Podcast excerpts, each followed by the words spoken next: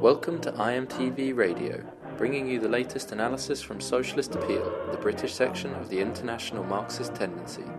For regular updates, subscribe to our podcast through SoundCloud or iTunes, or visit www.socialist.net. Welcome to the fifth episode of International Marxist Television, brought to you by Socialist Appeal at socialist.net. My name is Joe Attard. I'm a Socialist Appeal activist, and I'm also a member of the University and Colleges Union, UCU, at King's College London. And we come to you at the end of a very exciting and interesting academic year, which has seen the biggest and most militant strike action by university workers and particularly lecturers in living memory. Um, it involved thousands of university workers, um, both academic and support staff, and it also saw a huge wave of grassroots solidarity action by students and a number of occupations up and down the country in solidarity with the striking lecturers. And here to discuss these events, we have Ben Gliniecki, who's the national organiser of the Marxist Student Federation, and Fiona Lali, who is the president of the SOAS Marxist Society and had the very good fortune to be a delegate to the National Union of Students conference. So, Fiona, how did the strikes affect students and how did the issue of uh, the pension cuts and marketisation, casualisation, and so on more generally affect students? Yeah. Well, the marketisation of education is what has directly caused um, the enormous tuition fees that students have today. Um, and on top of that, um, increasing very much kind of scandalous rent um, prices, um, particularly in London, but also across the country. Um, and grants have been cut and, you know, linked with the wider austerity that we're living under. the government has constantly attacked workers and students and the youth. And that's and particularly in universities and higher education, we've moved towards a much more business like model in which students are consumers and universities um, are kind of competing for those consumers. Um, and this uh, model, this business like model, means that universities are conscious of money and what they need to do in order to make savings, and they think about their budget more than they think about what's necessary for students and what's necessary to create a nurturing uh, learning environment for those students.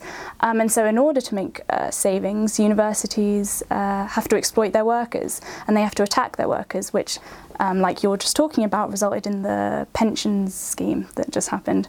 Um, and students can recognise and they could feel immediately, I think, during that strike that it was, you know, not just about the lecturers, but it's about the students as well, and it's about the whole university and who makes it up. It's not just the lecturers, but it's also the students uh, as well as that, and that's why.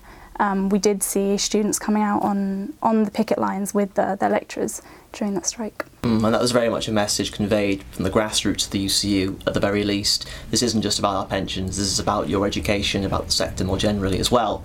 Uh, ben, the Marxist Student Federation was, of course, involved in solidarity efforts around the UCU strike. In your opinion, how well uh, did students support the lecturers in their industrial action? Oh, yeah, well, I mean, there was massive support. YouGov did a poll just before the strike started uh, which said that in the institutions where uh, where, where staff were going on strike, students supported the strike with about about two two out of three students supported the strike. It was about 66% in those institutions, and uh, only the same poll found that only two percent of students um, blamed the staff for the disruption being caused to the teaching. So it gives you an idea of, of which side the students were on. And you saw it as well, you saw it on the picket lines, that's the point. Uh, in Glasgow, in Liverpool, I've never seen such big picket lines on any strike, to be honest, let alone a strike at university. And it's because the students were there filling it out. And in the student unions as well, you saw that kind of support. In Queen Mary, about 180 people turned up to the to the, to the open meeting of the student union to pass a resolution uh, in support of the strike action.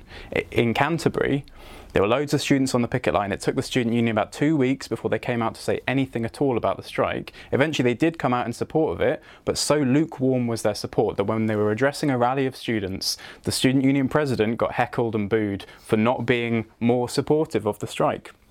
And bear in mind as well, all of this was taking place in that snowy patch that we had around that time of year, right? There was, there was a demonstration in London uh, in, in, well, while the snow was, was falling thick and fast. There were, there were people, there were students, hundreds of students on the picket line up and down the country in sub-zero temperatures. It gives you an idea of, of how much support there actually was. And actually, I think the support it took everyone by surprise, especially the uh, the UCU leaders. I don't think they were expecting that level of student support. It was really impressive. No, absolutely, and it's interesting that you mentioned the UCU leaders and the relative tepidity of the leaders of the student movements because I felt like in the strike there was a real split in terms of energy and radicalism between the leadership and the membership, between the leaders and the grassroots. Um, in fact, from the perspective of the UCU, our leaders were a brake on our action from the beginning, and they remained a dead weight around our necks for the entire duration of the strike. And in fact, there was a point about three weeks into the strike where it was going from strength to strength, and it was at its most radical, where they almost stitched us up. Um, Sally Hunt, who is the general secretary of the UCU, went behind the back of the membership, behind the back of delegates um, and attempted to uh, stitch up an absolutely rotten deal with the bosses that probably most gallingly of all, aside from the fact that the terms were um, terrible, would have required us to cover any hours lost to the strike uh, for free in turn three in order to make up for the inconvenience of our strike action. And I've got to say, uh, I've been in academia for not as long as, as some, but I think you'd be hard pressed to think of a time in the history of the higher education sector in Britain where lecturers got together on a grassroots basis overnight, organising on social media. There was a hashtag going around on Twitter, no capitulation, in response to this attempted stitch up, and organised a spontaneous grassroots protest at the UCU head office in London, and at one point nearly stormed the building. So, Fiona, we talked about the limitations of the UCU's leadership um, what did the official leadership of the student movement do, or as the case may be, not do with regards to supporting the UCU strike? Yeah. So um, this year I was a delegate to the NUS conference, um, and I was quite excited because the conference um, was taking place uh, during the, the UCU strike, and like you said earlier, um, this UCU strike is the most militant um, strike that we've seen in the education field for a very long time. Um, and so I was excited to go to the NUS because the NUS as an institution has 7 million students behind it, and therefore I would say has the infrastructure and the capacity um, to mobilise those students and make a real difference and be a real um, uh, force, a real energy um, in the UCU strike. Uh, but unfortunately, uh, the leadership was incredibly weak. The leadership of the NUS is incredibly weak. Um, and not only did they take a very long time when the strike first happened to even come out in support of the strike and give out information, but the NUS conference, which could have been almost a war cry, it could have been a really energetic, uh, start to you know mobilizing all students out on the picket lines and supporting their lecturers um, it was very weak and it was you know over the course of the com- conference it was very rarely mentioned um, and that's because the, the leadership of the NUS have no real desire to be that force. They have no real desire to link up students with the working class and with their lecturers and with workers in wider society. Um, and if they had done that, then we would have been in a incredible position, um, not just uh, in you know defending uh, education and stopping these attacks on the education sector, but also um, the attacks that austerity is causing throughout the whole of society. You know, if the NUS leadership um, had mobilised the students in the way it could have done, um, we could have seen a huge uh, change in society in terms of linking up students and um, education lecturers and workers with other workers, other trade unions mm. throughout society that are all being attacked. Um, and we could have potentially brought down this government. Uh, but the NUS leadership was incredibly weak um, and didn't really do anything, I would say. And over the course of the conference, um, it wasn't really discussed. It was uh, there were a couple of motions, I think, put forward in order to get the strike discussed, in order to really build genuine solidarity with the strike. Um, but they weren't they weren't discussed over the course of the conference um, due to a combination of things, but in particular an occupation that took place um, that uh, resulted time, in um, countless motions uh, being pushed off oh, the agenda, um, and I think that's a real shame because uh, there was a real gen- there was a real opportunity there for the NUS, you know, with its role in the student movement, with its authority in the student movement, um, to have really made a, a big difference. But it didn't do that, and I think we missed a massive opportunity.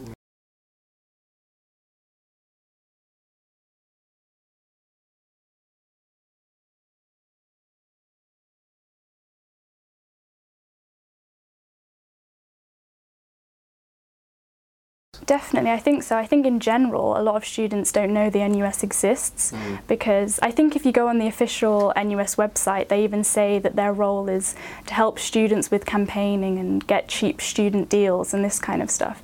You know, it's very apolitical, it's very neutral, um, which ignores one, what a union is, and two, um, what it could be and who it's representing. And it should be leading the fight against the fight for free education, sorry, um, but it's not. And I think that what happened at that conference um, with the occupation and just, you know, there are probably countless other examples of things that happen at NUS, is it was a very inward looking um, event. Mm. And I think a lot of students in wider society um, will feel alienated from the NUS as a result of that and, you know, won't feel like it's a body that is actually fighting in their interests uh, for free education, for example.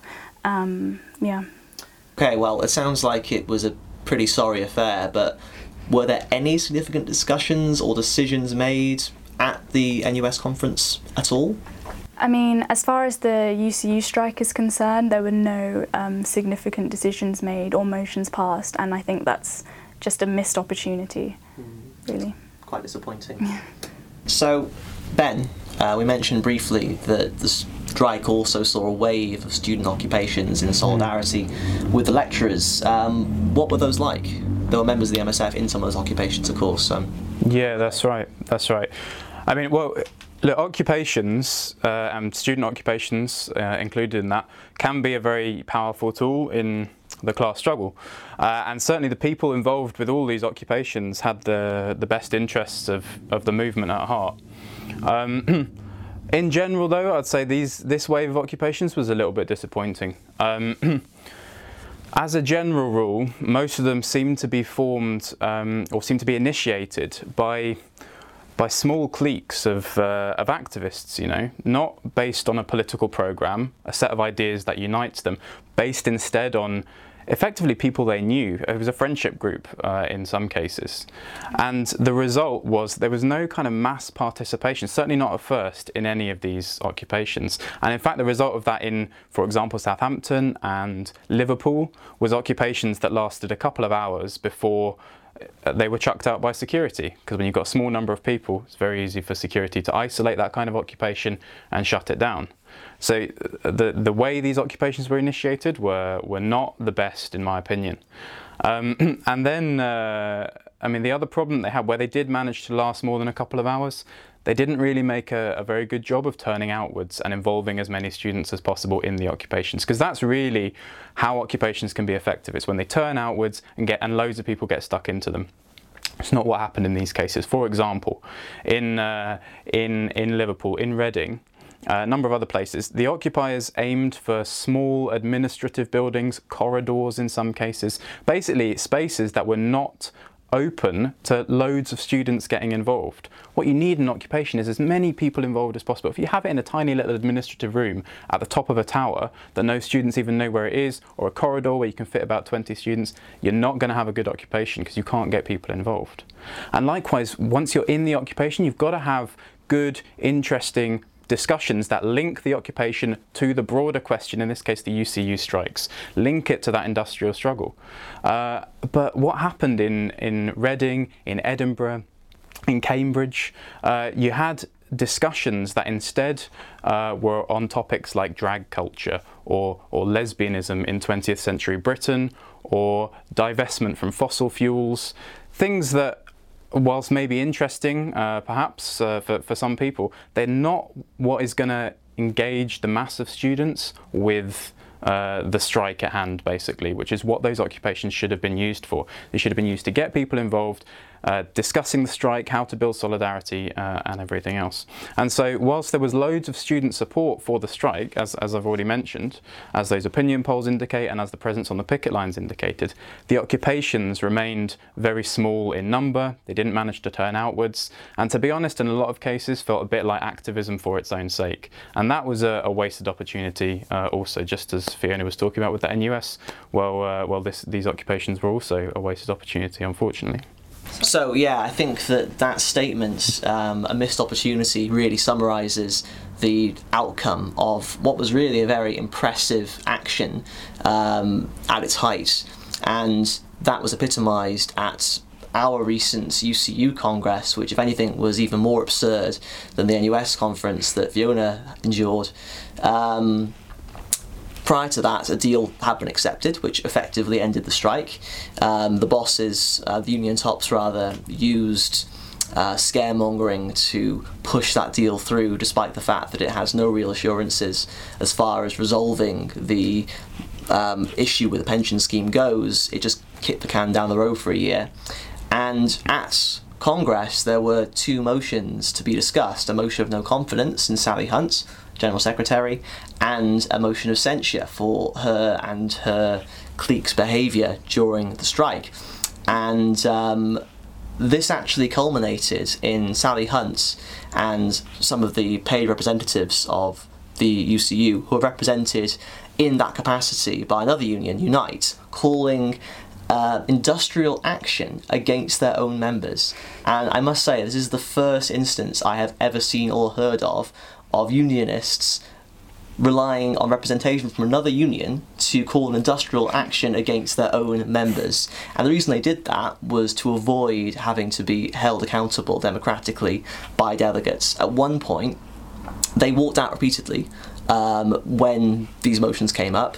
No fewer than four times, delegates tried to discuss these motions, and in the end, when they had nowhere left to run and they were going to have to face the music, they switched all the microphones off and walked out and turned off all the PA system, turned off the cameras so that Congress couldn't continue and it was curtailed. Hmm. It was absolutely absurd and it really demonstrates the incredible limitations of the leadership of the union movement and indeed, as you both described, the leadership of the student movement as well.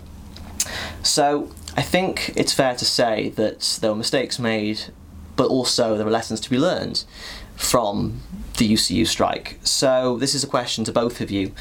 What should student activists in particular on campuses be doing um, in order to support workers' strikes and struggles and fight against broader issues of marketisation, casualisation, to fight for free education and that sort of thing? What kinds of actions should students be taking?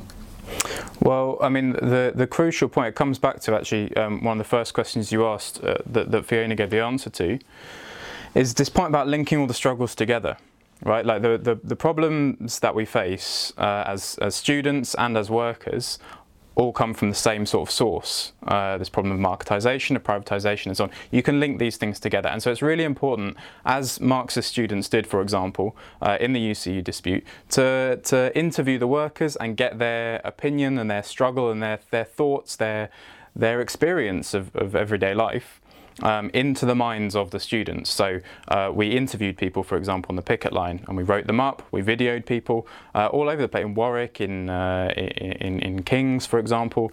Um, the, we, we put up loads of interviews um, uh, with the with the striking workers, and uh, and then it's also really important to to get the workers in person, get the striking staff in person to come and talk to the students about what's going on. So Marxist societies all over the country put on meetings, invited representatives of the UCU uh, to discuss the strike and why students should be out on strike uh, as well, and uh, and as much of that sort of thing as possible is really important.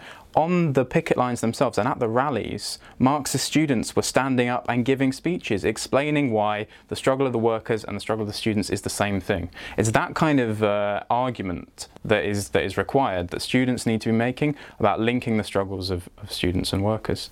And um, I mean, there's there's practical things that need to be done as well, right? You need to you need to involve as many people as possible and broaden out the struggle, as involve as many people as possible in things like the UCU dispute. So in Cambridge, for example, the Marxist Society put a motion to the student union saying that the student union should be the ones coordinating an occupation and involving as many students in it as possible, turning it outwards and using it to bolster the struggle of the of the staff. Unfortunately, the the actual the occupation that did take place by, by a, a, relatively small group of people um, cut across that, so the, the student union didn't manage to get a chance to, to discuss that particular motion. But that kind of idea is what's required.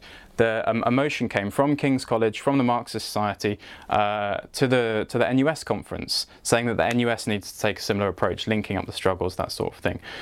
Marxist students were arguing for example, for, for Unison members and, and, for the Unison leadership to call its members out on strike in solidarity with the UCU struggle.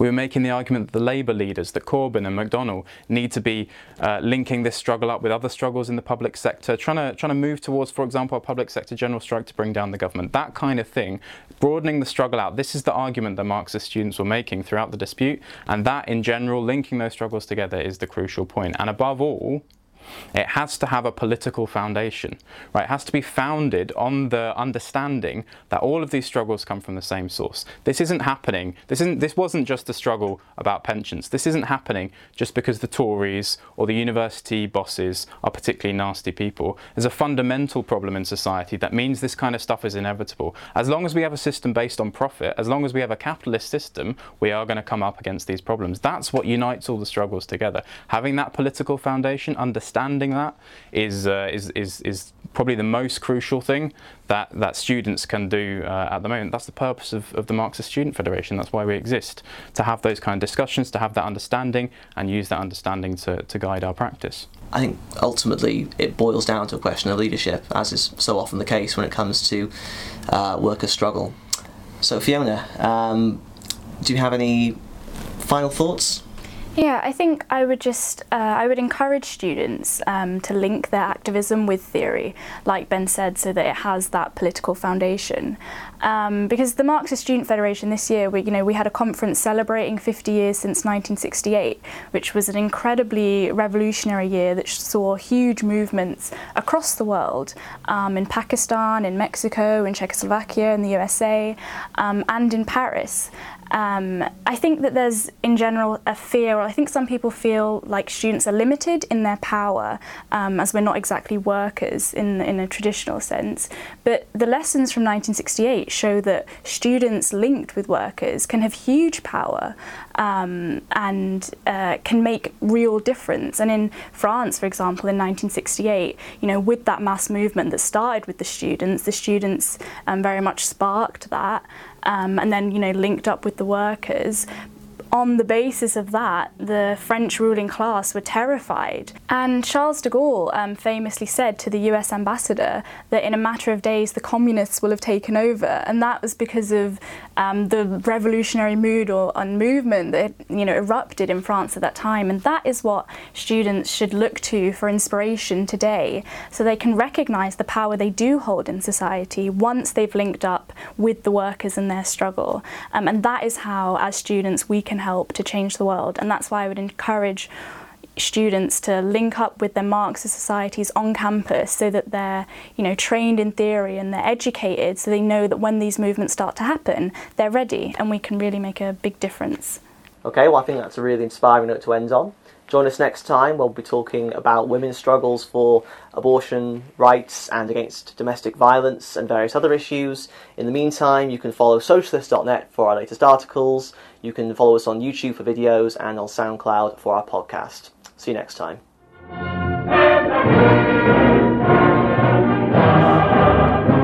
Thank you for tuning in to IMTV Radio. Subscribe or download the podcast on iTunes or SoundCloud or visit www.socialist.net for all the latest news, analysis, and Marxist ideas.